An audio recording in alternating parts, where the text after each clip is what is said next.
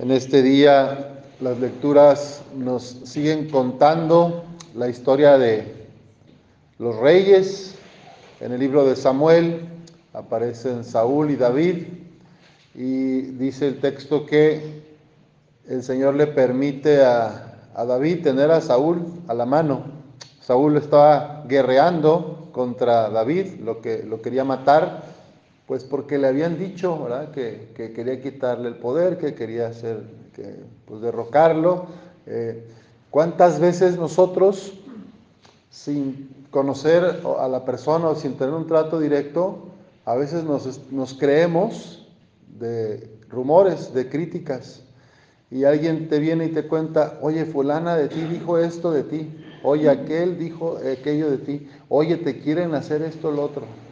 Y, y, nosotros puede ser sin, sin saber, y le, les creemos. Y entonces lo que ocurre a veces es que se, se, rompe la fraternidad, porque habrá otro, o a veces la misma persona, va con, con aquel que supuestamente te está guerreando y le dice, oye, también, amarrando navajas, dicen en el lenguaje popular. Hay gente que le gusta amarrar navajas, como por deporte.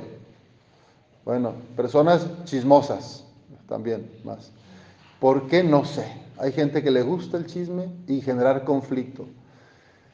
En cambio, el Señor nos envía a ser reconciliadores. La iglesia está en el mundo para reconciliar. Nuestro Padre Celestial envió a su Hijo al mundo para reconciliar al mundo consigo y a nosotros como iglesia nos destina para reconciliar. De modo que quien constantemente está hablando mal de los demás o dejando mal a otros, hablando a sus espaldas ante terceros, está en contra de la misión de Cristo. Está lastimando la fama de los hijos de Dios y está dañando. Habrá que aprender a que cada quien confronte a las personas, hable directamente. David tomó el riesgo de cortar el manto de Saúl, arriesgándose a que lo mataran los soldados de Saúl o el mismo Saúl lo desconociera ahí en la oscuridad de la gruta y le encajara su lanza. Pero David después salió y le dijo, mira Saúl, te tuve a la mano para hacerte pedazos, para... pero tú, andas contra mí, yo no tengo nada contra ti, mira, estoy, yo, yo soy, soy tu hermano, no necesito ni tu poder, ni tu reino, ni te quiero derrocar, ni te quiero quitar a tus mujeres, ni tus propiedades. Mira, y entonces Saúl reconoce, Tú eres un hombre justo. Porque me habían dicho de ti tantas cosas que querías hacerme y al reino, y ahora veo que tú, no, que tú eres justo. Y entonces tú seguramente reinarás. Dios te va a poner al frente de Israel. Pues vamos a pedir al Señor que nos conceda la gracia de ser reconciliadores en vez de amarranavajas. Que seamos personas de verdad en vez de ser personas que hablan detrás de otros que seamos realistas en nuestras relaciones, que seamos francos, que seamos sinceros. Y que si alguien nos llega con una chisme o una calumnia o una crítica de que alguien anda diciendo algo de nosotros, no le creamos por principio, sino le digamos, ¿por qué me quieres decir esto? ¿Por qué me lo estás diciendo?